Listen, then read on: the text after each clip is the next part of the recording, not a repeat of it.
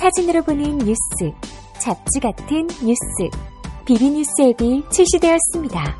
그날그날의 토픽, 스포츠, 연예인, 예능, 패션, 자동차, 요리, 음악에 관한 소식을 사진과 영상으로 즐기실 수 있습니다. 비주얼한 뉴스, 비비뉴스 앱을 지금 앱스토어와 구글 플레이에서 검색해보세요.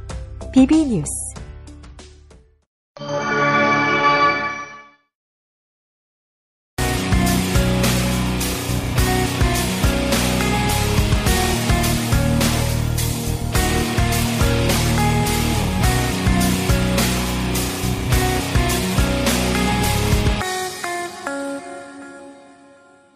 네, 반갑습니다. 국민정보원 19회 시작합니다. 오늘은 어, 아주 소중한 분 모셔서요. 어, 세월호 특별법 통과 이후에 그 전망에 대해서 주로 어, 얘기 좀 나눠볼까 합니다. 자, 오늘도 저희와 같이 함께 하시는 분. 네, 안녕하십니까. 네. 곽동입니다. 네, 세월호의 진실 저자. 곽동기 박사님 함께 아, 하시고요. 몇번 하시는 거예요? 음. 그래요. 잊어버리실까봐 시청자분들께서. 자 그리고 우리 국민대책위에서 활동하시고요. 민변 소속의 우리 박주민 변호사님 오늘 함께 하셨습니다. 예. 어, 박정희 변호사님. 정확히 말씀드리면 전 국민대책회의 소속은 아니고요. 그래요? 예. 국민대책회의에는 소속돼 있지 않습니다. 예. 그 세월호 사건 관련해서는 어떻게 역할을 가- 하고 계신 거죠? 어, 가족대책회 법률 어, 대리인으로 활동하고 있, 음. 죠 국민대책회의는 외부 단체들이고요. 네네. 저는 그래서 거기에 소속돼 있지는 않습니다. 네. 세월 후의 진실. 누가 우리 아이들을 죽였나? 2014년 4월 16일. 수학여행을 떠났던 단원고 학생 등 수백 명의 사망자를 낸 세월호 참사. 많은 시간이 흘렀지만 아직 침몰의 원인은 베일에 가려져 있다. 해경은 왜 단 한 명도 구조하지 못했나? 통영함 출동 명령을 누가 막았는가? 세월호에서 발견된 국정원 지적사항이란 문서의 정체는 무엇인가? 수많은 의혹에 휩싸인 세월호 참사의 진실을 찾기 위해 방대한 자료들과 과학적인 근거들로 정부 발표를 조목조목 반박하고 있는 카이스트 곽동기 공학 박사의 신작 세월호의 진실 누가 우리 아이들을 죽였나 구매는 각 인터넷 서점을 통하시거나 02-3491-6015 02-3491-6015로 문의하시면 됩니다. 도서출판 615 어제 어, 세월호 선원들 15인에 대한 1심 선고 재판이 있었습니다. 예. 그게 2시에 있었어요. 예, 근데 3시에 뭐 일베, 할배, 뭐 서북 청년단 이런 분들이 3시에 광화문 농성장 철거하겠다고 음, 어, 기습 시위하고 그 진격 투쟁이라 그러죠.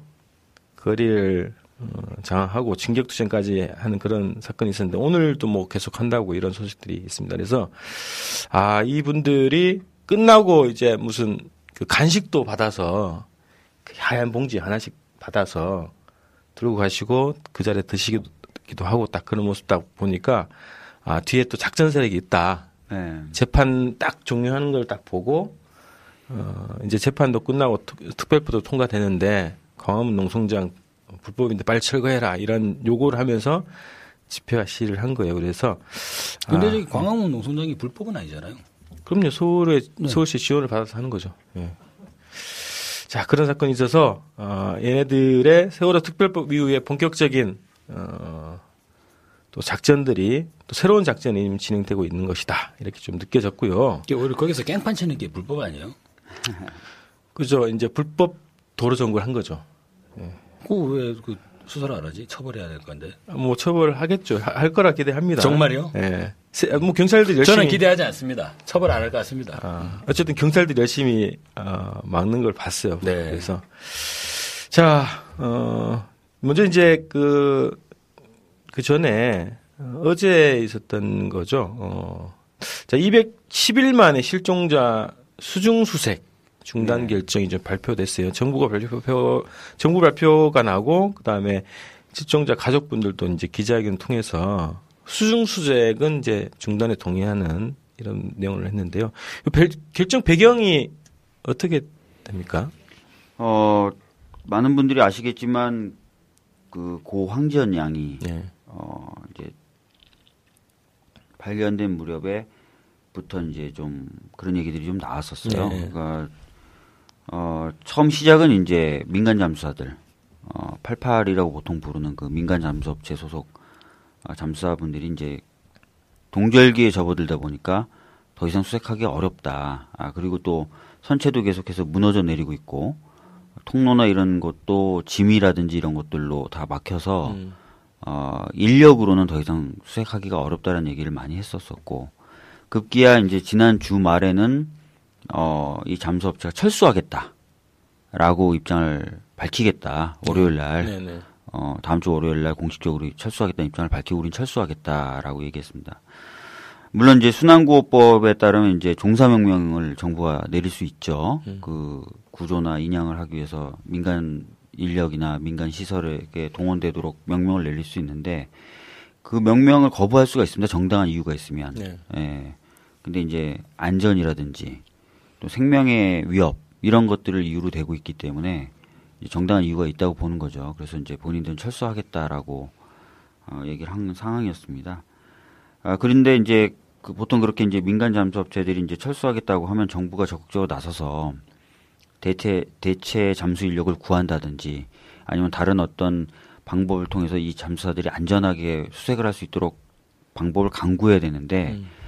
어, 사실은 뭐 지난달 말부터 어, 저희들이 평가하기에는 거의 그런 어떤 노력들을 하지 않았었어요. 동절기가 다가옴에도 불구하고. 그래서 오히려 가족분들이 뭐 잭업 바지선이나 이렇게 어, 수소문 통해서 대체할 수 있는 어떤 방안들을 마련해서 막 그걸 막 서면으로 작성하고 그걸 해수부에 전달하고 여야에 전달하고 하는 자구 노력을 하신 거죠. 근데 아, 다 이제 그런 것들이 받아들여지지 않으면서 어떻게 보면 이제 실종자 가족분들은 어 몰리시게 된 거죠. 여러 가지 몰리시게 된 거고 어 그런 배경이 좀 있는 것 같습니다. 예. 예. 그 이해가 안 되는 게 겨울이라는 상황 이 조건이 이제 있단 말이에요. 철수 조건 중에 예. 겨울이라고 하는데 그럼 겨울에 사고 나면 수색 구조가 어려운 건가? 그 생각이 들더라고요. 실제로 수온이 그렇게 떨어지는 정도가 음. 어, 물밖하고 물속이 이렇게 다르답니다. 그렇죠. 그래서 수온이 그렇게 막 급격하게 떨어지거나 그런 건 아닌데 주로 이제 조류가 더 세진대요 겨울에 음. 그런 부분이 좀 있, 다 그러고 네. 또 겨울이 되면 바람이 많이 불면서 이 풍랑이라 그러죠. 바지선이 이제 고정돼 있어야 되는데 음. 파도나 이렇게 이런 것들이 좀 세지면서 조류하고 파도가 좀 세지면서 바지선이 좀 고정시키기 어려운 그런 상황이 된다 그러더라고요. 그래서 이제 잭업 바지를 얘기했던 거거든요. 잭업 바지는 이제 많은 분들이 이제 아시겠지만 물 위로 약간 띄웁니다. 그래서 조류나 파도에 영향을 덜 받게 만드는 건데 아, 그 시추선 모양의 예? 기둥을 예, 네개 예. 해가지고 이제 띄우는 방식인데 이게 좀 안 받아들여졌던 이유가 배가 위치가 고정돼 있지 않고 세월호가 계속 움직인답니다. 그래요? 조류와 이런 거에 영향으로 그래서 한뭐 잭업 바지 얘기가 나온 뒤로도 보면 한 4, 5m 이상 움직였다. 뭐 이런 얘기가 나오더라고요. 그러니까 잭업 바지는 위치를 고정시켜야 되는 건데 음. 그래서 잭업 바지가 좀 적합하지 않다.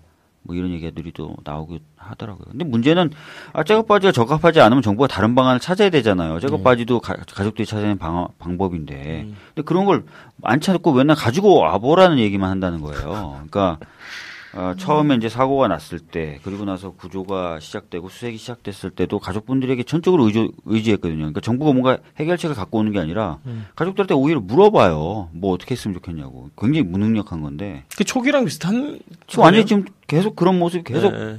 반복이 되고 있는 거예요. 그러니까 유실 방지 대책이나 이런 것도 다 거의 다 대부분 가족분들이 아이디어를 내신 거고, 어, 지금도 마찬가지죠. 근데 그러다가 이제 자기네들은 더 이상 할 수 있는 게 없다, 뭐 할 게 없다, 뭐 이렇게 계속 밀어붙인 거죠. 몰아붙인 거죠, 가족분들. 하여튼 요 수색 요 방법이나 요 과정에 대해서는 또 전문가들 저희가 또 그 물어봐야 되겠네요. 근데 특히나 불과 얼마 전에 그 황지연 황지연 양을 극적으로 거의 예, 예. 그렇게 이제 인양을 했지 않습니까? 예. 그랬는데 이걸 중단을 한다고 하니까 사실 이상하죠. 뭐근 몇 달간 이제 실종자 인양이 없었다. 네. 이제 중단한다 이러면 또 모르겠는데 이게 극적으로 황지연 양을 인양을 했는데 이제 중단한다고 하니까 국민들은 또 납득이 잘 안 가는 거죠 이제. 그래서 그게 좀 이상해요. 그 상식으로는 방금 말씀하신 대로 새로 발견이 됐, 었단 말이에요. 네. 그리고 새로 발견된 부분이 어디냐면 이미 수색을 10여 차례 이상을 해서 더 이상 나올 곳이 없, 나올 것이 없다라고 했던 음. 부분에서 나왔단 말이에요. 황지연 양이. 그러면 수색이 그동안 어, 미진하게 됐었다는 걸 증명하는 거거든요. 네. 근데 갑자기 확 밀어붙이는 거죠. 그래서 저는 전반적으로 어 정부가 이 세월호 참사에서 이제 탈출을 시도한다. 특별법 통과를 계기로 음, 어 수색도 종료, 재판 결과 나오는 시기 대충 다 맞춰 가지고 음. 아, 이제 이제 세월호라는 건 이제 지난 일이다, 끝난 일이다. 라는 식으로 좀 하려고 하는 것 아닌가라는 느낌을 강하게 받는다는 거죠. 예. 예. 그래서 이게 지금 일정상 보면은 이제 세월호 특별법이 통과되고 그리고 재판 나오고 지금 일베들이 준동하고 또 수색 중단 결정하고 이게 결코 이제 떨어져 있는 흐름이 아니라고 하는 거예요. 네. 그럼 이제 향후 수색 방향 그러면 뭐 딱 보기에는 그냥 인양 방법밖에 없지 않나 이런 생각이 드는데 네. 가족들의 요구라든가 뭐 정부 측의 어떤 계획 이런 게 있을까요? 일단은 가족분들이 발표하신 입장문을 통해서도 이제 그 알 수 있는데 인양을 단순히 그냥 인양 그 자체만을 목적으로 하는 것이 아니라 수색을 위한 인양 쪽으로 고민을 해달라는 요청이 있습니다. 네. 아, 그러니까 말씀하신 것처럼 어 그냥 인양만을 목적으로 하면 뭐 그냥 막막 드러내면 되겠죠. 물론 그것도 쉬운 건 아니겠지만 근데 유실되지 않게 그리고 인양 과정과 인양 과정을 어, 통해서든 그 좀 더 수색을 해볼 수 있는 방식으로 인양을 해줬으면 좋겠다. 그런 방식을 고민해달라는 게 가족분들의 현재 요청입니다. 음. 어, 아직은 뭐 구체적인 고민은 나가지 않았지만 다양한 어떤 고민들이 있을 수 있을 것 같아요. 전문가들과 상의를 하면서 예, 그런 고민들을 좀 구체화 시킬 필요가 있을 것 같습니다. 예. 그 고발뉴스의 이상훈 기자는 이 배 자체를 이제 촬영할 수 있게 해보자. 그래서 그 상태를 좀 국민들이 볼 수 있게. 그래서 뭐 네티즌들이 막 응원을 해주시면 뭐 다이빙벨 요청을 다시 한번 해보겠다 이런 얘기를 또 하시더라고요. 그래서 진짜 이게 지금 한국에 있는 그 과학기술을 가지고 뭐 소나라든가 여러 가지 이제 수중 촬영 장비들이 굉장히 발달돼 있을 텐데 그거를 어, 지금 본 적이 없거든, 최근에는. 그래서 아까 말씀하셨던 뭐 배가 움직인다 이런 것도 처음 듣는 얘기고, 어, 이게 정말 궁금한 상태에서 정부가 저- 뭐 정부의 입을 바라볼 수- 수밖에 없는 상황이기 때문에 심정적으로 도저히 지금 납득이 안 되는 그런 거죠. 맞습니다. 사실 가족분들도 정부 그리고 민간 정부가 고용한 민간 잠수사들의 이야기만을 듣고서는 배의 정확한 상황이라든지 또는 수색의 어려움에 대한 이야기들을 다 그대로 믿을 수는 없다라는 좀 그런 불신이 있으시거든요. 당연하겠죠. 어, 그래서 뭐 검증 잠수 같은 것들이 좀 필요하지 않나라는 의견들이 있으세요. 그리고 인양하기로 결정했다 하더라도 당장 인양하는 게 아니거든요. 인양 방법에 대해서 논의하고 결정하고 준비하는데 몇 개월이 소요가 됩니다. 어, 지금 예상으로는 뭐 내년 3월쯤이나 돼야 인양이 구체적으로 시- 실시될 것이다라고 보고 있는데 그러면 그동안 한 5개월 시간이 남은 거잖아요. 그럼 그 5개월 동안 이용하면은 선체의 상황이라든지 이런 것들을 검증해 볼 수 있다. 그래서 어, 지금 정부 또는 정부가 고용한 민간 잠수사가 아닌 제3의 잠수팀을 어, 구할 수 있다면 그리고 그분들이 좀 실력을 갖추고 있다면 들어가서 뭐 선체 상황을 촬영한다든지 분석한다든지 검증한다든지 하는 것이 가능할 것 같다라는 어, 생각들은 좀 가지고 계세요. 근데 어렵죠. 왜 어렵냐? 비용을 어떻게 감당할 것이며 음. 그 다음에 그 그런 전문적인 능력을 갖고 있는 잠수사를 제대로 구할 수 있느냐 다 미지수거든요. 예. 그래서 그래서 저는 정부가 인양할 마음이 별로 없는 것 같아요. 그 우리 예전에 보면 그 북한이 은하 3호 인공위성 발사했지 않습니까? 예, 예. 물론 로켓이라고 해야겠죠. 네. 인공위성이나 그러면 또 이제 국가보안법 위반이 될라 모르겠는데. 발사체. 네, 그 발사체를 서해에서 이제 서해에 그 탄착을 했지 않습니까? 근데 그 1단계 발사체를 인양을 할 때 그거 얼마 걸리지도 않았어요. 바로 우르르 가가지고 그게 수십, 90m 속에서 대단하더라고요. 예, 네. 그래서 그거 이제 뭐 어, 아주 악천후 속에서도 우리 대원들이 해냈다 이러면서 금방 딱 꺼내지 않습니까?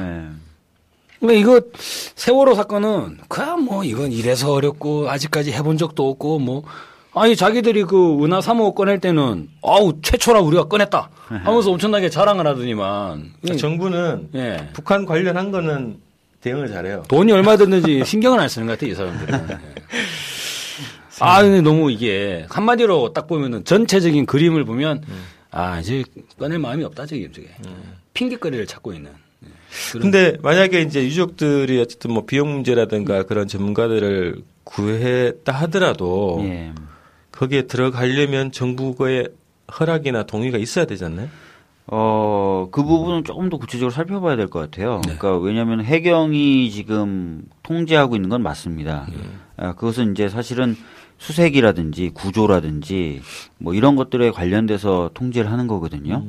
근데 이제 그 유가족 분들이 어떤 그런 상황에 대해서 확인해 보고 싶은 차원에서 확인하겠다는 차원에서 어 들어가는 것까지 막을 권한이 있는지 그 부분을 좀 한번 봐야 될 것 같고요. 물론 안전을 이유로 어 해경이 저지할 제재할 수는 있을 것 같은데 뭐 지금 도, 고용대에서 움직이고 있는 뭐 88의 민간 잠수사 어, 보다 실력이 더 나은 잠수사들이라는 걸 입증한다면 사실 그것도 근거가 없는 거거든요. 그래서 어, 뭐 충분한 준비만 된다면 해경이나 범- 정부가 막을 수 있는 근거는 좀 없지 않을까. 예. 세월호 참사 핵심 책임자인 이준석 선장에게 징역 36년이 선고됐습니다. 살인 혐의가 인정되지 않으면서 검찰이 구형했던 사형보다는 처벌 수위가 낮아졌습니다. 자, 그 다음에 이제 세월호 선원들에 대한 재판이 어제 있었습니다. 네. 어제 뭐 오후에 있었는데, 어, 예상 밖의 결과가 나왔다 이런 것들이 대체적인 반응이거든요. 네. 그래서 이준석 선장에 대해서는 이제 살인, 살인 미수 이건 무죄가 나왔어요. 그래서 맞습니다. 36년이 나왔고, 5년들이 많고, 네. 예. 그 다음에 36년, 30년, 15년, 10년 뭐 이렇게 쭉 나왔는데요. 이게 재판 그 선고 결과에 대해서 결과를 어떻게 일단 총평을 좀 해 주시겠어요? 일단은 그 사고 당시에 저희들이 알고 있는 상황이죠. 네. 저희들이 알고 있는 상황. 물론 이제 피고인들인 선원과 선장들이 주장하는 상황과 좀 다르지만 음, 저희들이 알고 있는 상황은 이렇, 이렇잖아요. 한 시간 거의 40분 가깝게 배가 떠 있었고 네. 어, 기울어져 있긴 하지만 아, 그 상태에서 어, 선장과 선원들은 승객들 보고는 가만히 있으라고 방송을 하고 특별하게 퇴선 명령이라든지 다른 어떤 조치에 대해서는 지시하지 않은 상태에서 본인들만 빠져나왔다는 거죠. 음. 본인들만 빠져나왔다. 아, 이 상태를 두고 평가를 이제 하는 건데 재판부는 이 상태를 두고 이 선장과 선원들이 승객들이 죽어도 어쩔 수 없다. 아, 죽어도 좋다. 또는 뭐 죽더라도 난 상관없다. 이런 생각을 안 했을 거라는 것이고, 음. 그죠? 저희 국민들이 봤을 때는 저를 포함해서 아마 많은 분 많은 분들이 그렇겠지만 저거는 저렇게 하려면 승객들은 죽어도 좋다거나 죽어도 상관없다거나 어 라는 의- 인식을 가졌기에 저렇게 했을 것이다라고 생각한다는 거죠. 네. 어, 이런 차이가 있는 거, 거죠. 어, 근데 이제 제 개인적으로 봤을 때 재판부가 이제 승객들이 죽어도 좋다 또는 뭐 죽어도 상관없다라고 생각을 안 했을 거라고 보는 부분이 어, 너무나 납득이 안 된다는 거죠. 예. 음. 너무나 납득이 안 된다는 거죠. 그렇죠. 예, 너무나 납득이 안 되죠. 그게 만약에 1분 40초였다면 그러니까요. 또 모르겠어요 이게 그 배가 배가 생존 생존 예. 본능 때문에 그러니까 너 아니 경황이 다 당황해서 네. 어, 우왕좌왕하다가 1분 40초면은 미처 승객 대피 생각을 못했다는 게 말이 되겠는데 이게 1시간 40분이면요. 12시에 점심 먹으러 가면 점심 먹고 나서 중간에 또 차 한잔하고 사람들이랑 뭐 건물 앞에서 담배 한 대 피고 다시 들어와 가지고 업무 준비해 가지고 뭐 과장님 미팅하고 그러고 난 시간이잖아요. 네. 그 시간 또 1시간 40분 동안 그러면 그 선원들이 바빴냐? 그럼 그게 아니잖아요. 그냥 네. 모여서 조타실에 가만히 있었다고 하지 않습니까? 그리고 맥주도 심지어, 마시고. 맥주도 마시고 그렇죠, 그렇죠. 예. 그 시간 동안 승객 생각을 경황이 없어서 안 했다고 하는 게 그래서 저는 법원 법정에서 한번 1시간 40분 동안 가만히 한번 있어 봤으면 좋겠어요. 불가능하죠. 한 시간 40분 동안 아주 좁은 공간에 하, 는 일 없이 가만히 한번 있어 보라 그러죠. 얼마나 괴로운지. 네. 예. 근데 그 재판부의 그런 판단이니까 저는 납득이 안 되는 네. 거죠. 그리고 탈출을 음, 지시하거나 승객들이 알릴 수 있는 방법이 얼마나 많았나. 방송이 있었죠. 배를 울리는 방법도 있었죠. 기적을 울리는 방법도 있었죠. 굉장히 많았다는 거예요. 그리고 어, 그 당시에 선실을 왔다 갔다 하는 선원들도 있었단 말이에요. 그 치거나. 예, 소- 그 선원들을 무전기를 갖고 있는 선원들. 그 무전기를 통해서 그 선원들이 말로 하게 하거나 그렇죠. 방법은 굉장히 많았던 거고 어렵지도 않다는 거예요. 어, 그런데 이제 그거를 1시간 40분 동안 안, 하- 안 했었는데 그게 그럼 승객들이 죽어도 좋다거나 또는 죽어도 어쩔 수 없다라는 인식을 하지 않은 것이다. 이상한 거죠. 그러니까 상식에 맞지 않는다는 생각이 든다는 거고 두 번째는 어, 사회적 의미도 고려해야 돼요. 재판부는 이렇게 대형 참사가 났는데 어, 그리고 또 정말 이해할 수 없는 그런 모습들을 보였는데 어, 살인죄에 대한 제목 저는 사형을 선고해 달라는 얘기는 아니거든요. 살인죄란 제목을 인정하지 않는 게 사회적으로 어떤 메시지를 갖고 있는지를 한번 봐야 돼요. 음. 어, 이 얘기는 무슨 얘기냐면 앞으로도 이런 대형 참사가 났을 때 그리고 1시간 40분 동안 만약에 건물이 그냥 무너지는 것도 아니고 천천히 근데도 선원과 선장은 승객들의 생명을 보호해야 될 구해야 될 의무가 있는 사람들이거든요. 근데 안 구해도 자기 목숨을 뭐 구하기 위해서라는 핑계만 대면 앞으로는 살인죄나 이런 것들이 적용될 여지는 없다는 거죠. 음. 예. 그러니까 그런 어떤 의미라면은 앞으로 누가 조금만 위험해도 누가 어, 자신의 의무를 다하겠어요. 그러니까 그런 사회적 의미도 고려하지 않은 판결이다라고 생각됩니다. 그 저는 그 이해가 안 되는 게 어, 재판부 이렇게 얘기했어요. 이 선장이 해경 경비정에 도착할 무렵 2등 항해사에게 승객들을 퇴선시키라는 지시를 했다. 이걸 인정했어요. 그 증언을 인정한 거죠. 증언 인정. 예. 증거는 없어도. 네. 그 이게 또 보니까 그 신정훈 있잖아요. 견습 1등 항해사가 네. 법정에서 그리고 국감장에서 선장이 그 지시를 했다라고 주장을 강하게 했던 사람이거든요. 그 네. 증거, 증언들이 있었고. 근데 이게 못 들었다고 하는 사람, 이런 사람들이 더 많은 걸로 알고 있는데 어떻게 이 소수의 주장이 이 판결에 적용될 수 있는지 그 이해가 안 되고, 그러니까요. 예. 또 재판 과정도 굉장히 또 뭐, 또 민주적으로 했다고, 이례적으로 했다고 또 기사가 많이 됐단 말이죠. 이 예. 판사가. 아, 그래서 예전에 이, 그, 이석기 의원 재판하는 그런 느낌이에요. 막, 막 얘기 다 들어주고 막, 어. 음. 재판 과정이 민주적이면 좀 불안해져요. 그러니까, 예, 그게 또 있더라고. 그래서 이거, 그 방금 이석기 의원 말씀하셨는데 네. 그 이석기 의원은 어떻게 됐습니까? 지금 강연 한 번 해가지고 음. 지금 징역 9년이잖아요. 징역 9년 지금. 예.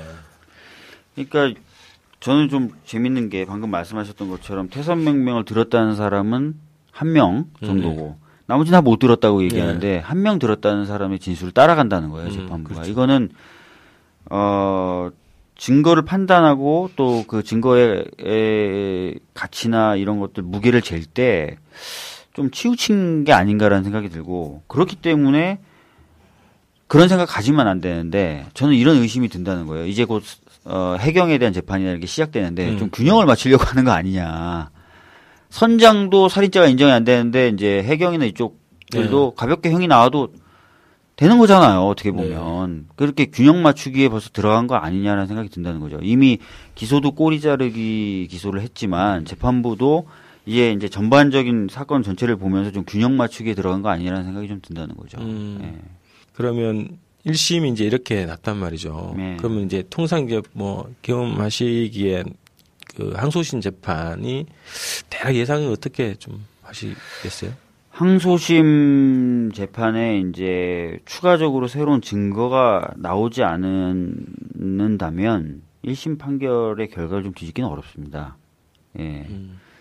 어, 1심처럼 어떤 증거 조사를 위해서 이렇게 많은 시간 쓰는 건 절차도 아니고요. 새로운 어떤 증거가 나타나느냐가 이제 관건일 것 같은데 검찰이 과연 그런 의지가 있느냐 그 걱정인 거죠. 다만 하나 이제 기대해 볼 수 있는 건 어찌됐든 내년 1월 1일부터 이제 특별법에 따른 진상조사가 시작이 되면 항소심 기간 내에 뭔가 진상 규명의 성과가 좀 나오고 나온다면 조금 그런 것들이 이제 반영될 여지가 있지 않을까. 그런 걸 좀 기대해 볼 수 있는 거죠. 그 이게 지금 사건의 진상이 정확하게 드러나지 않는 사건에 대한 재판이고 또 하나는 어, 특별법을 통해서 추가로 새로운 사실이 발견됐을 경우라도 재판이 진행돼 버리면 일사부재리 때문에 더 적용할 수 없는 상황 아닌가 또 재판이 이제 확정이 돼야 되겠죠. 대법까지요. 대법까지 음. 가야, 가야겠죠. 그리고 그래서 이제 좀 불안한 것 중에 하나가 검찰이 지금은 뭐 항소하겠다고 얘기했는데 또 상고 안 하면 어떡하지? 뭐 이런 걱정도 있는 거예요. 음, 예. 그리고 대법원은 또 사실심이 아니라서 네. 대법원에 올라간 뒤에 어떤 새로운 증거가 나와 나오면 그게 이제 반영되기는 어렵거든요. 대법이란 구조에서는. 그러니까 항소심 때 한 5, 6개월 진행될 이 항소심 때 뭔가 좀 새로운 게 나와야 돼요. 음. 예. 재판 그 증거 자료로 지난 그 검찰이 중간 주사 결과라고 이제 발표를 했잖아요. 네. 그래서 이제 거기에서 저희가 이제 한번 다뤘었는데 시뮬레이션 그 보고서 이제 두 종이 올라갔단 말이죠. 그래서 그 두 종에 대해서 저희가 검증을 좀 해보려고 검찰청에 요청을 드렸더니 한 열흘 뒤에 이제 답변이 이제 왔는데 재판에 영향을 줄 수 있는 좀 민감한 자료이기 때문에 줄 수 없다 이렇게 나왔어요. 근데 제출을 받으셨죠 보고서는.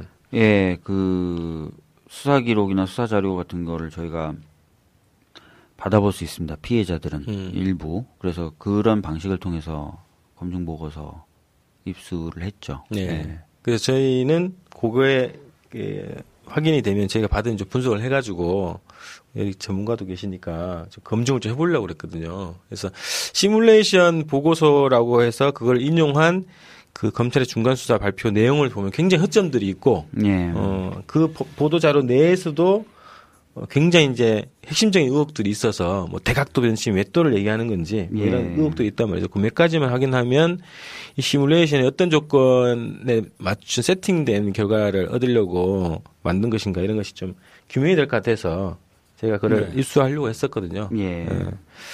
그래서 그거를 저희가 이제 향후에 좀 받아볼 수 있으면 저희 나름 좀 분석을 좀 해보고 또 전문가분들한테 또 의뢰를 하실 거죠. 지금 그 몇몇 교수님들에게 이걸 좀 검증을 해, 해 주실 수 있는지에 대해서 좀 확인을 해보고 있습니다. 네, 네. 예.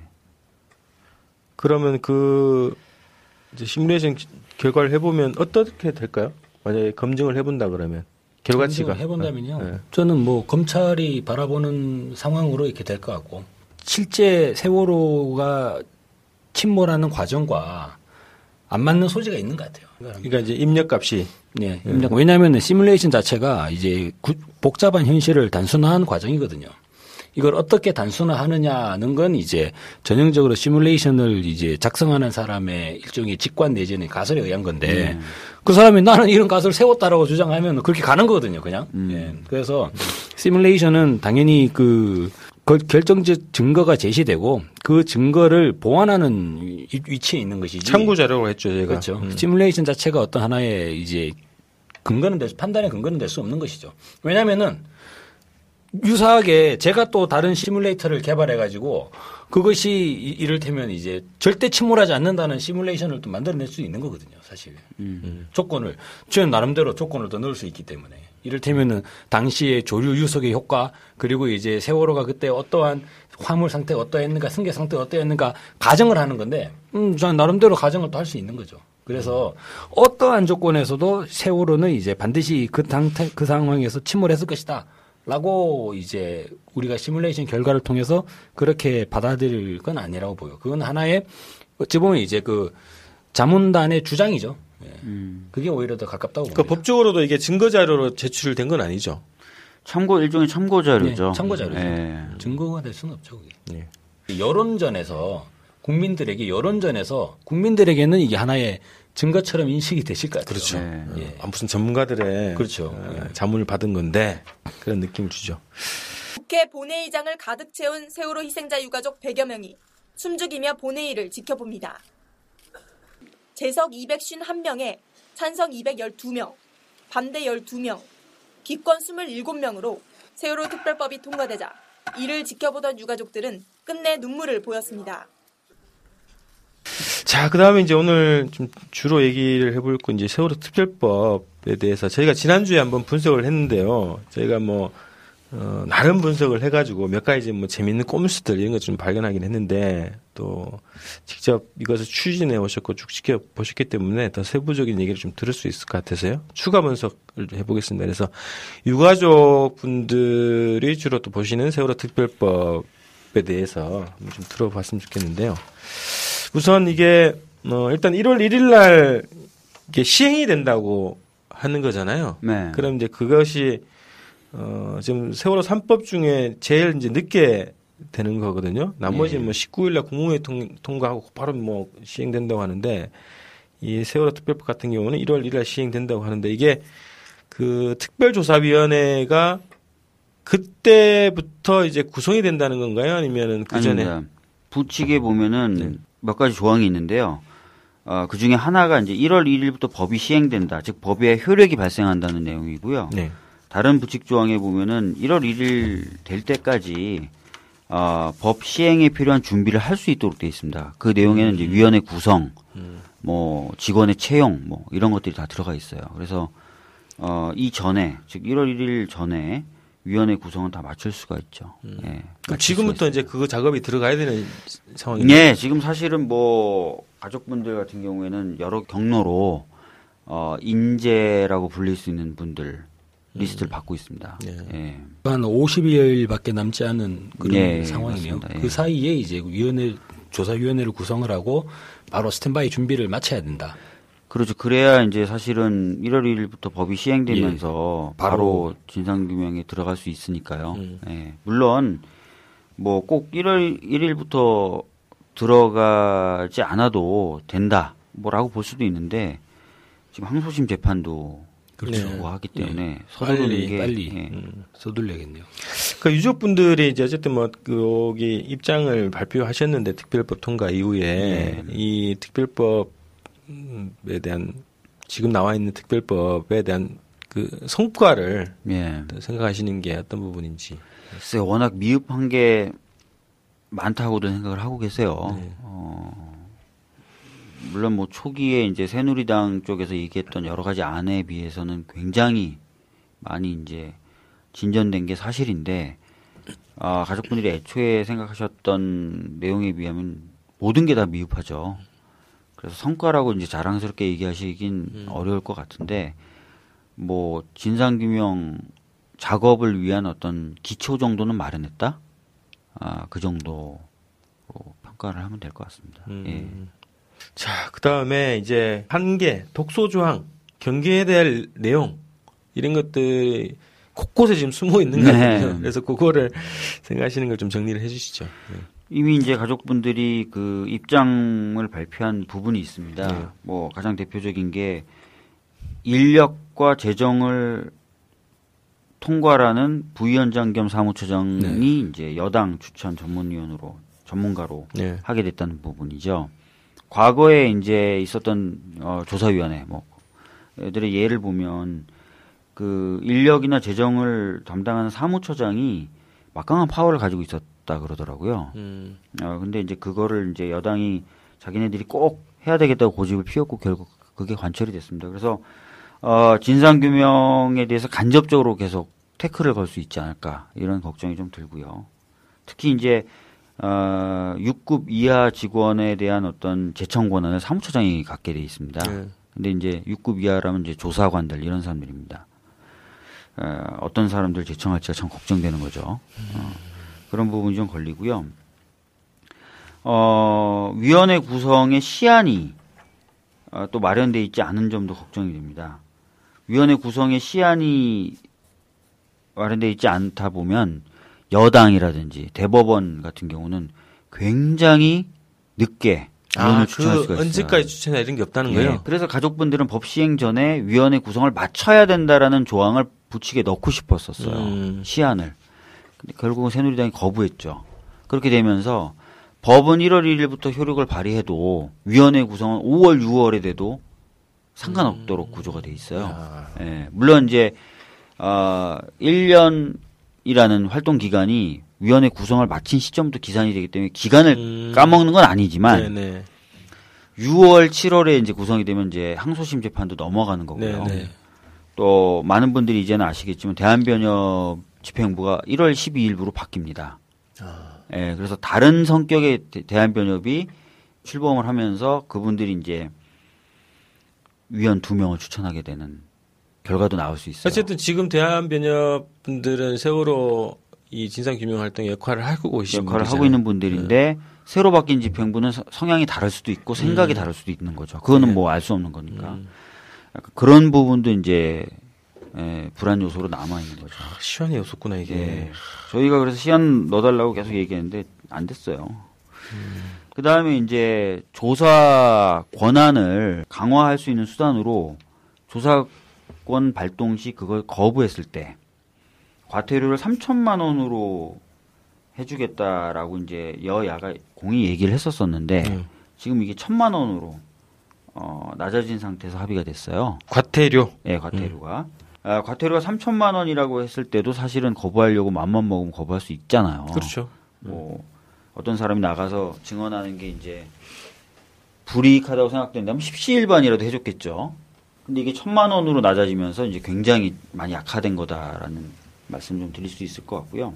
그 다음에 이제 그, 어, 제출을 거부하는 어떤 자료에 대해서 과거에 이제 진화입법, 진실과 화해를 위한 과거사정리 기본법 같은 경우에는 열람이라도 할 수 있게 해줬었어요. 내가 이걸 비밀이다 이런 이유로 제출을 못하겠지만, 못하겠다. 어, 그럼 보기만이라도 할게. 그 기관에 가서 보겠다. 예, 그럼 볼 수는 있었어요. 음. 그러면 대충 어떤 내용이 있다는 건 알 수 있잖아요. 그 자료 자체는 입수하지 못한다 하더라도 그런 어떤 주, 어, 조사 권한 강화 강화 방안을 반영해 달라고 저희들이 요구했지만 그런 것도 반영이 안 돼 있습니다. 음. 네. 그러니까 그냥 거부하면 끝인 형태로 지금 돼 거부하면 천만. 원 내고 끝. 네, 그렇죠. 그러니까 하- 이게 계속 요구를 할 수 없는 건가요? 두번 이상 출국, 출석 요구를 했는데 예. 응하지 않았어요. 응하지 않으면 천만 원에 하면 되는 거고 천만 원 음. 내버리고 안 응하면 되는 거예요. 그럼 끝인 거고 예. 또 정당한 이유라는 것을 대면은 천만 원도 부과 못 하는 거죠. 그것도 이제 소송이 또 걸리겠네요. 예, 그렇죠. 근데 이 정당한 이유의 폭도 굉장히 넓어요. 업무상 비밀이다, 네. 공무상 비밀이다, 군사상 비밀이다. 음. 이렇게 되면 이제 다 정당한 이유에 해당되도록 지금 규정이 돼 있습니다. 그런 경우들이 허다할 것 같은데 그럼 허다하겠죠. 건건이 위원회나 어떤 유족들이 고발을 과태료이기 때문에 고발은 안 되고요. 안 되고. 예. 이 형사처벌이 아니거든요. 음. 네. 과태료 부과처분을 위원회에서 하면은 일종의 행정 행위를 한 거기 때문에 거기다 행정 소송으로 다투겠죠. 이 친구들은 음. 어, 그걸 당하는 친구들은 그러니까 지금 과거에 있었던 여러 조사위원회는 해당 정권의 의지를 갖고 만든 위원회들이었어요. 예를 들어 그렇죠. 김대중 정부나 예, 예. 노무현 정부가 이거 진짜 밝혀보겠다 과거사나 군 음. 의문사나 이런 거 밝혀보겠다 의지를 갖고 만들었어요. 그런데도 잘 안 됐단 말이에요. 음. 각 해- 해당 기관들이 여러 가지 이유를 대고 제출을 안 했었단 말이에요. 그렇죠. 정부가 대통령이 막 어, 압력을 넣는데도 근데 지금 이 위원회는 과거 위원회와 달리 이 정부가 원해서 만들어진 위원회가 아니거든요. 음. 어 그러면 어떻게 되겠냐? 여러 가지 이유를 대고 거부를 할 테고 그 거부에 오히려 힘을 실어주겠죠 정부가. 아, 그렇기 때문에 되도록이면 거부할 수 있는 사유도 좀 줄이고 거부했을 때 부과할 수 있는 과태료나 이런 것도 높여놨어야 되는데 과거의 다른 위원회 법만도 못하다는 거예요 이게. 그러니까 이제 어, 벌써부터 많은 장애가 예상이 되죠. 예. 이런 것들이 좀 저희들이 봤을 때 문제점들이다라고 좀 보고 있는. 음, 사실상 제대로 조사도 못 해본 채 그대로 공회전 해버릴 수도 있겠네요. 그렇겠죠. 사실 제가 봤을 너무 때 이제 부정적인 전망 같기도 한데. 그런 가능성이 많아요. 예. 그럴 가능성이 많고 그래서 이제 뭐 나중에 물어보시겠지만 좀 자연스럽게 좀 말씀드리면 그래서 이제 외부에서의 활동이 굉장히 중요하다는 거죠. 이 특별법에 따른 위원회가 제대로 활동하는지 감시하는 것하고 독자적인 진상규명 활동도 해야 되고요. 음. 그다음에 진상규명에서 성과가 좀 나오면 그 성과를 알리는 작업도 해야 됩니다. 그러니까 언론이 특별법에 따른 진상 어, 규명 활동에 힘을 실어주지 않을 거거든요. 그러니까 그렇죠. 그런 것들을 알리는 작업들도 해야 되고 그래서 음. 외부의 이런 어떤 역할들과 활동이 굉장히 중요할 거다라고 보고 있습니다. 예. 그 다음에요. 몇 가지 좀 추가로 궁금한 게 있는데 여기 보면 그러니까 새로운 개념의 단어들 이런 것들이 좀 있어가지고 어, 희생자 가족 대표 회의 예. 게 있어요. 그래서 여기에서 뭐세 명의 상임위원 포함해서 세 명의 이제 조사위원을 이제 선출할 수 있다 이렇게 돼 있는데 예. 저희가 어 실종자 뭐 희생자 가족 대책위원회 예. 뭐, 뭐 이렇게 이제 얘기를 들어왔는데 예, 예. 이게 희생자 가족 대표회라고 그러면은 이게 없는 지금 조직인 거죠? 없음 없는 예. 조직입니다. 예. 없는 조직이고요. 음. 어, 희생자는 이제 세월호에 탑승해서 사망한 분들, 그 다음에 예. 실종된 분들의 가족에게 한 표씩을 주는 거예요. 음. 그러니까 지금 사망자와 실종자를 합치면 304명이잖아요. 네. 그러니까 304표로 구성된 회의를 하나, 만- 회의체를 하나 만드는 겁니다. 음. 새로 만들어야 되고요. 이 만드는 역할을 하는 게 바로 해수부예요. 법에 따르면. 해수부가 소집을 하는 거예요? 예, 해수부가 처음에 이제 등록을 받습니다.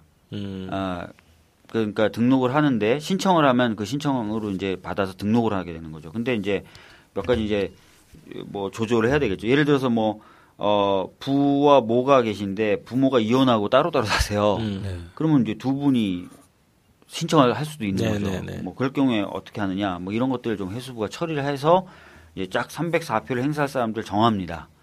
그 다음에 304표를 행사할 사람 다 정한 다음에 이분들에게 소집 통지를 보내요. 음. 그래서 어느 장소에 몇, 몇월 며칠까지 오십시오. 안건은 이 위원 선출에 관련된 것입니다. 이렇게 되는 거예요. 그럼 그분들이 오- 오셔서 이제 어, 위원 선출 절차를 밟게 되는 거죠. 회의 주제를 해수부가 하는 거예요? 어, 해수부가 소집까지 하게 되는 거고요. 음. 그 이후에는 아마 이렇게 될 것 같아요. 그 모인 분들이 이제 아마 의장을 별로. 뽑겠죠. 음. 예. 한 번의 회의로 끝나진 않겠죠. 모이신 분들에게 아마 어, 처음에는 뭐 후보자들이 누군지 좀 설명도 해야 되고 막 해야 되고 뭐 그날 바로 투표가 이루어질 수도 있겠지만 어, 또 다른 분들이 또 이제 뭐 그 후보들을 가지고 올 수도 있겠죠. 그러면 그것들을 모아가지고 어떤 식으로 처리하냐 막 이렇게 논의를 하고 어, 결과적으로 확정된 명단을 후보로 올리고 투표하고 이런 절차들을 밟아야 될 겁니다. 예. 그러니까 소집을 해수부에서 그렇게 한다 그러면 그를 선별하는 그 작업 자체도 좀 시간이 좀 걸릴 것 같은데 네. 이게 그러면 그 소집 권한이 해수부가 있으면 그것도 예상을 지금 딱 섣불리 할 수가 없겠네 요 언제쯤 소집할지를. 그러니까 지금 답답한 게 몇 가지가 있는데요. 법만으로 위원회가 돌아가지 않습니다. 시행령과 시행 규칙이 있어야 돼요. 구체적인 내용은 다 대통령령에 위임을 해놨잖아요. 네. 특히 위원회의 운영 방식에 대해서 시행령을 만드는 주체가 해수부입니다. 그리고 시행 규칙도 그렇고요.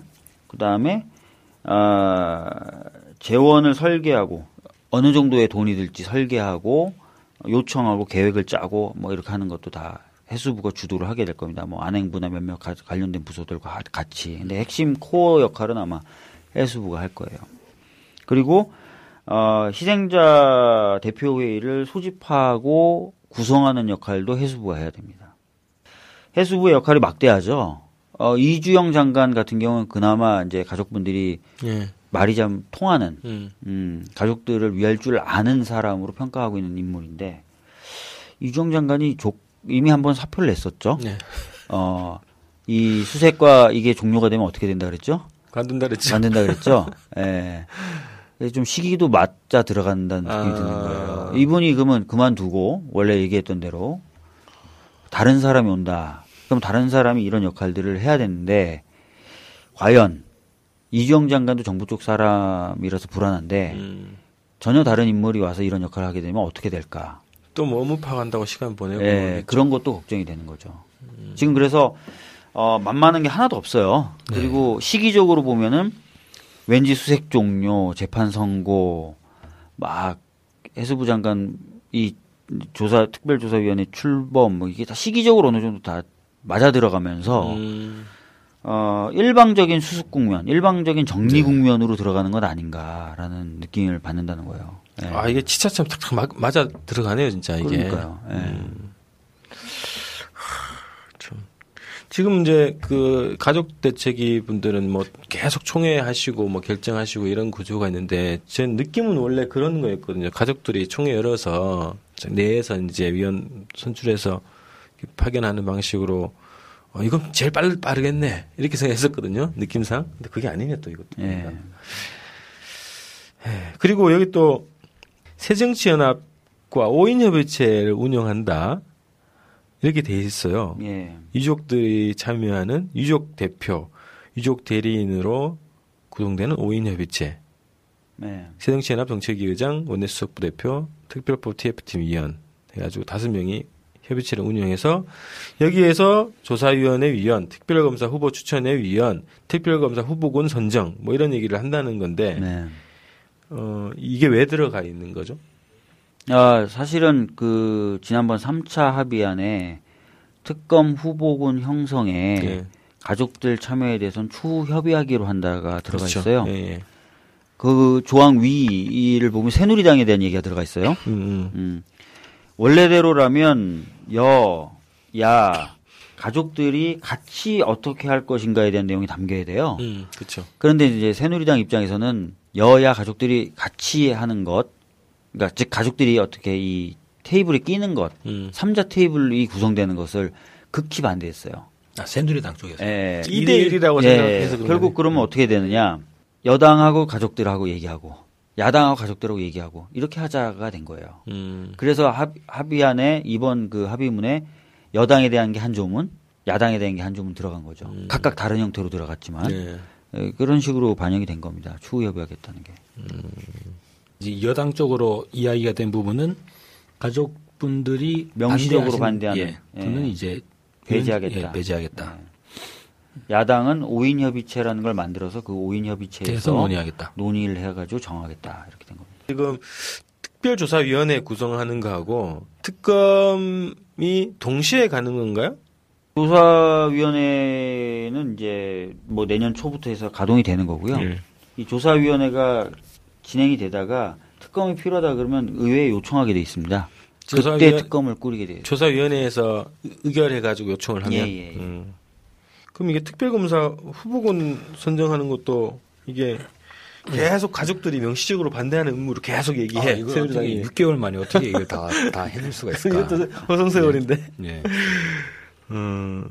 그래서 아까 이제 말씀 이제 하셨는데 이게 음, 하여튼 뭐 여러 가지 꼼수도 있고 그다음에 시행령 시행 규칙도 굉장히 좀 중요하잖아요, 그죠? 네. 그래서 이게 조사위원회가 원활하게 운영될 수 있는 구조로 시행령이 만들어질지 네. 그것도 좀 지켜봐야 하겠지만 그래서 어쨌든 이게 어 굉장히 어려운 또 싸움이지만 어쨌든 이제 그 2라운드로 들어간 상황인데 여기 가족들이 얘기하시는 것은 그래서 민간 조사 기구를 이제 구성해서 활동하겠다 이렇게 말씀하셨단 말이죠. 그래서 이게 어떻게 구성이 될 거고 어떤 활동을 하게 될 건지. 일단은 현재 구상은 여러 가지 갈래로 이루어지고 있어요. 네. 그러니까 가족 대책위를 확대 개편하는 방식으로 될 수도 있고요. 음. 그러니까 무슨 얘기냐면 가족 대책위가 전문가들을 채용하는 거죠.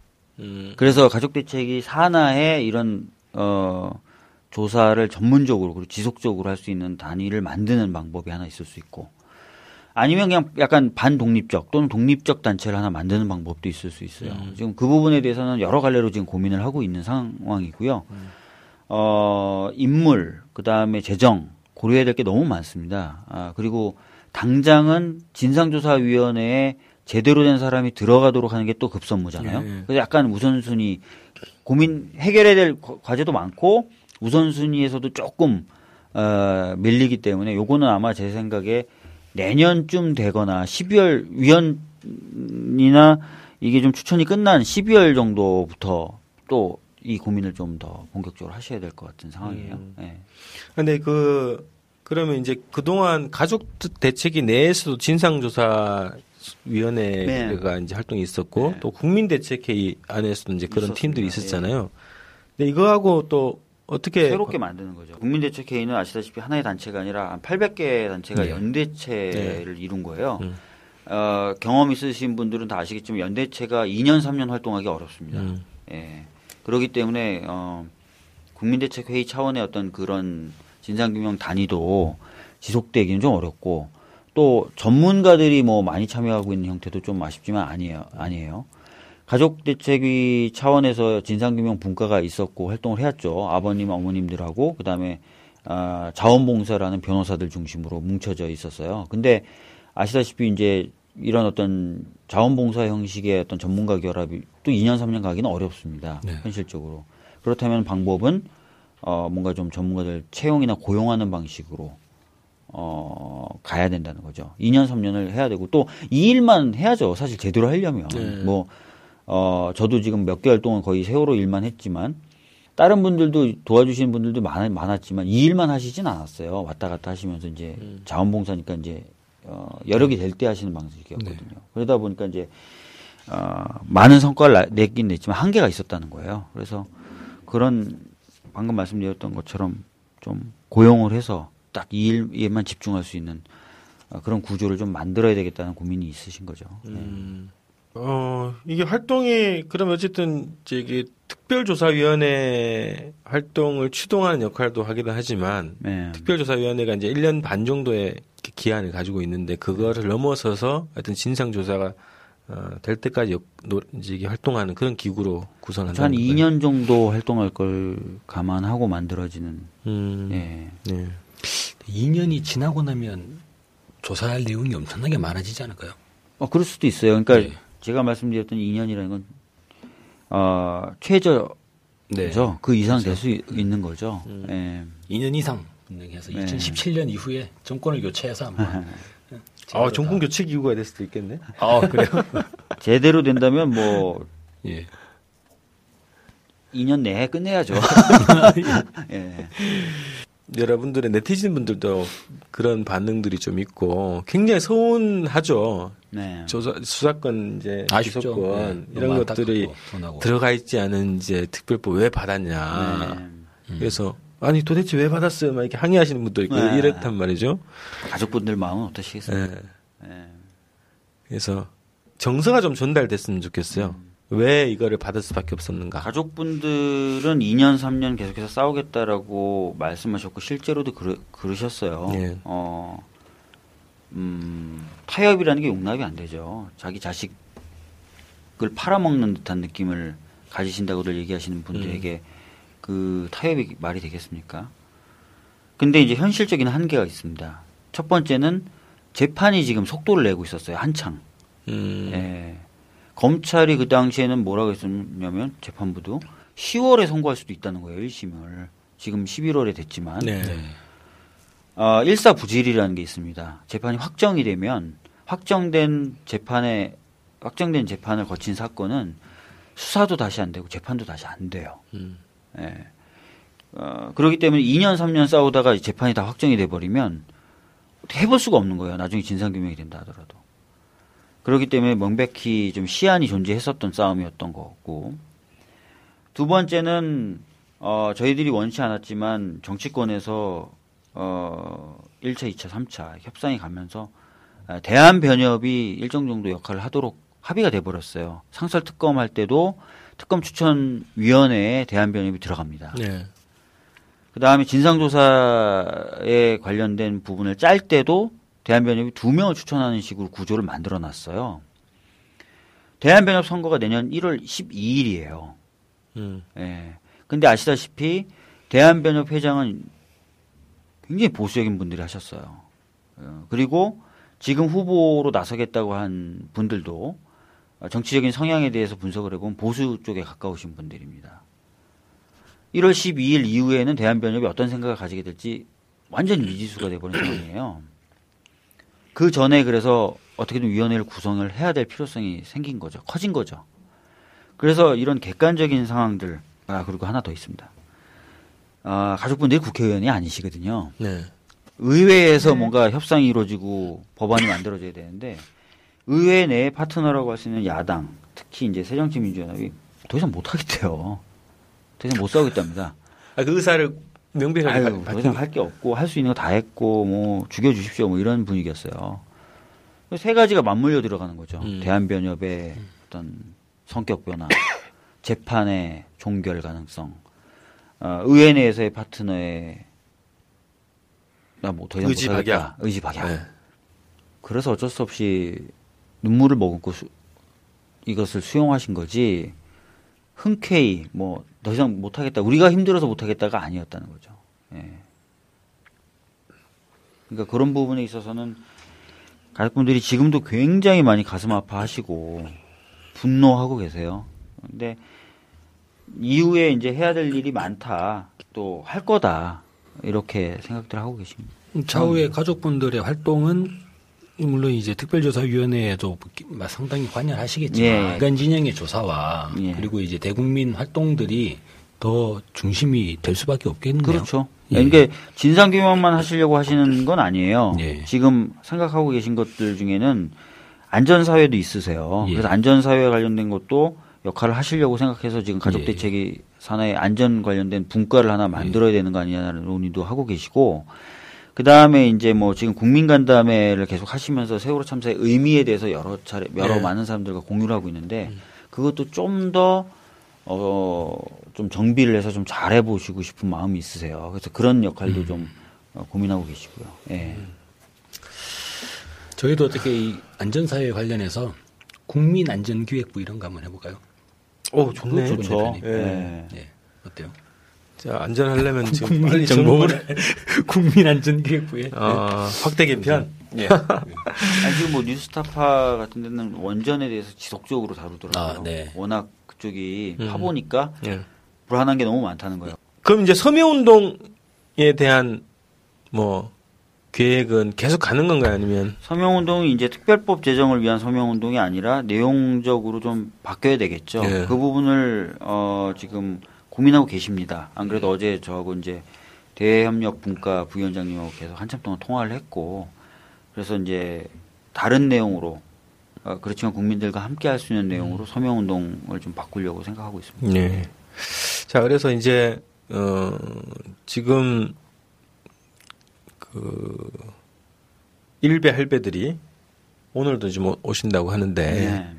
어, 계속 그런 여론전을 할 것 같거든요. 이제 뭐 다 끝났다라고 자꾸 예. 얘기하겠죠. 예. 그래서 투쟁 거점도 이제 없애려고 여론을 모아가려고 하고 그것도 서울시를 또 압박하는 방식으로도 예. 갈것 같은데 어 하여튼 거점을 잘 지켜야 되죠. 잘 지키고 또 여론전을 잘 해야 되는데 우리 특별법 이후들의 이후에 이제 국민들이 어 구체적으로 뭐 계획은 더 이제 세워야 되겠지만 지금 음, 특별법 이후에 우리 어떻게 싸워야 될 것인가에 대해서 좀 얘기를 해주시죠. 아까 말씀드렸던 것처럼 특별법이 굉장히 미흡합니다. 아, 그래서 오히려 국민분들과 가족분들이 하셔야 될 일, 감시라든지 독자적인 진상규명이라든지 굉장히 많습니다. 그리고 해야 될 일이 많다, 많다는 거죠. 그리고 안전 쪽이나 이런 부분도 지금 많은 사람들이 관심을 안 갖고 있지만요. 네. 특별법 보면요. 안전사회라든지 이런 것들을 가족분들이 강하게 요구해서 소위원회까지 만들어지는 걸 반영은 됐어요. 음, 근데 네. 구체적으로 안전소위가 하는 일이 뭐고 어떻게 해야 한다는 내용이 없어요. 특별법에. 그러네. 네, 예. 그렇네요. 예. 그냥 이 사람들은 그러면 뽑아놓고 인터넷 뒤져가지고 논문 쓰고 많은 건가 할 정도 내용이 반영이 안 됐어요. 그것도 가족분들이 막판까지도 굉- 굉장히 강력하게 야당에 요구했었는데, 음, 음. 아, 야, 뭐 야당 뭐 딱 손을 들어버리니 더 진전이 안 된 건데, 안전에 관련돼서도 국민분들이 또 계속 어, 관심을 가지고 신경을 쓰셔야 된다는 거죠. 그래서 할 일 굉장히 많고, 어, 전에도 말씀드렸지만 그렇게 하시는 일들 또 해야 될 일 하는 것이 아, 가족분들만을 위한 게 아니라는 거죠. 이, 이 사회를 안전하게 만들고 바람직한 방향으로 가게 만드는 거기 때문에 어, 끝까지 좀 관심 많이 가져주시고 참여 많이 해주셨으면 좋겠고 가족분들도 아마 국민분들과 같이 할 수 있는 프로그램들을 많이 만들 거예요 앞으로도 예, 그런 것들 계속 관심 가져주셨으면 좋겠습니다. 예. 그러니까 거점이 청와대에는 공식적으로 정리를 하신 거고 청와대 앞에 농성장은 국회는 이게 정리한 겁니다. 예. 저희들이 왜 반발하지 않았냐면 정리하려고 마음을 먹고 있었고 정리한다고 여야에 이미 의사는 전달했었어요. 어, 예. 근데 이제 그걸 못 기다린 거죠, 국회 사무처에서. 마지막에 그 저희가 그래서 정의아 의장에게 고맙다고 하려 그러다가 나는 면을 세우려고 애들이 예, 그- 그랬네. 그러니까요. 예. 그래서 광화문 아 광화문 농성장에 지금 가족분들과 우리 시민들이 지금 농성을 계속하고 계신데 예. 어, 거기를 하여튼 거점으로 지금 계속 그 싸움을 벌여나가신다 이런 거죠. 예, 일종의 그런 거고 꼭 광화문이라는 어떤 정적인 어떤 그런 거점 말고도 하루에 지금 한 여섯 일곱 차례씩 국민간담회가 열리고 있어요. 음, 어, 전혀 줄고 있지가 않습니다. 전국으로 다 가시거든요. 그래서 그래서 이동하는 어떤 그런 어, 그래서 국민들과 만나는 그런 것도 있고요. 조금 더 정비를 해서 저희들이 이제 내년 정도에는 가족분들은 어, 찾아올 수도 있게 안산에 에, 그런 어떤 프로그램도 많이 만들겠다라고 생각하고 계세요. 예. 네, 하여튼 그 아, 그리고요 또 활동 지금 중에 광화문 농성장에서 광화문 TV라는 예. 어, 생방송이 진행되고 있어요. 저희 주권 방송과 이제 같이 진행을 하고 있는데 오후 4시부터 밤 9시까지 매일 진행이 됩니다. 그래서 이게 다양한 뭐 그 행사들이 좀 진행이 되고 있으니까요. 어, 광화문 TV 저희 뭐 축구 방송 홈페이지로 들어오셔도 볼 수 있고요. 아프리카 TV에서 광화문 TV라고 검색을 하시면 어, 매일 이제 광화문 현장의 생방송을 좀 보실 수 있습니다. 그래서 여기에도 또 많은 관심을 좀 부탁드리겠고요. 자, 국민정보원 19회를 좀 마무리할까 합니다. 어, 특별법 이후에 할 일이 더 많아졌고, 어, 더 지혜롭게, 또 더 강고하게, 더 치열하게 에, 싸움을 벌여 나가야 될 때다. 어, 이렇게 좀 정리를 좀 해보겠습니다. 자, 오늘 우리 박주민 변호사님 종횡무진 하시더라고요. 네, 그런가요? 김부선 씨 재판도 같이 하시고. 큰 도움이 못 돼드리고 있어요. 예. 죄송하고요, 김부선님에게. 또 보니까 또 이 민변 변호사분들에 대한 검찰의 또 공격이 또 예. 거세게 지금 진행되고 있는데. 대한변협과 민변의 선긋기죠. 제가 봤을 때는 음. 음, 대한변협에 민변을 징계하게끔 요구해가지고 네. 그런 것들 잠깐 보여요. 예. 좀 나름 분위기가 많이 대한변협과 민변이 좋았었거든요. 그러게요. 예. 네. 아마 일종의 선긋기가 아닐까. 그래서 하여튼 그 박주민 변호사님 비롯해서 우리 민변 변호사님들 또 열심히 또 활약을 해 주시기 바라고요. 저희는 또 다음 회에 또 뵙겠습니다. 예. 고맙습니다. 예.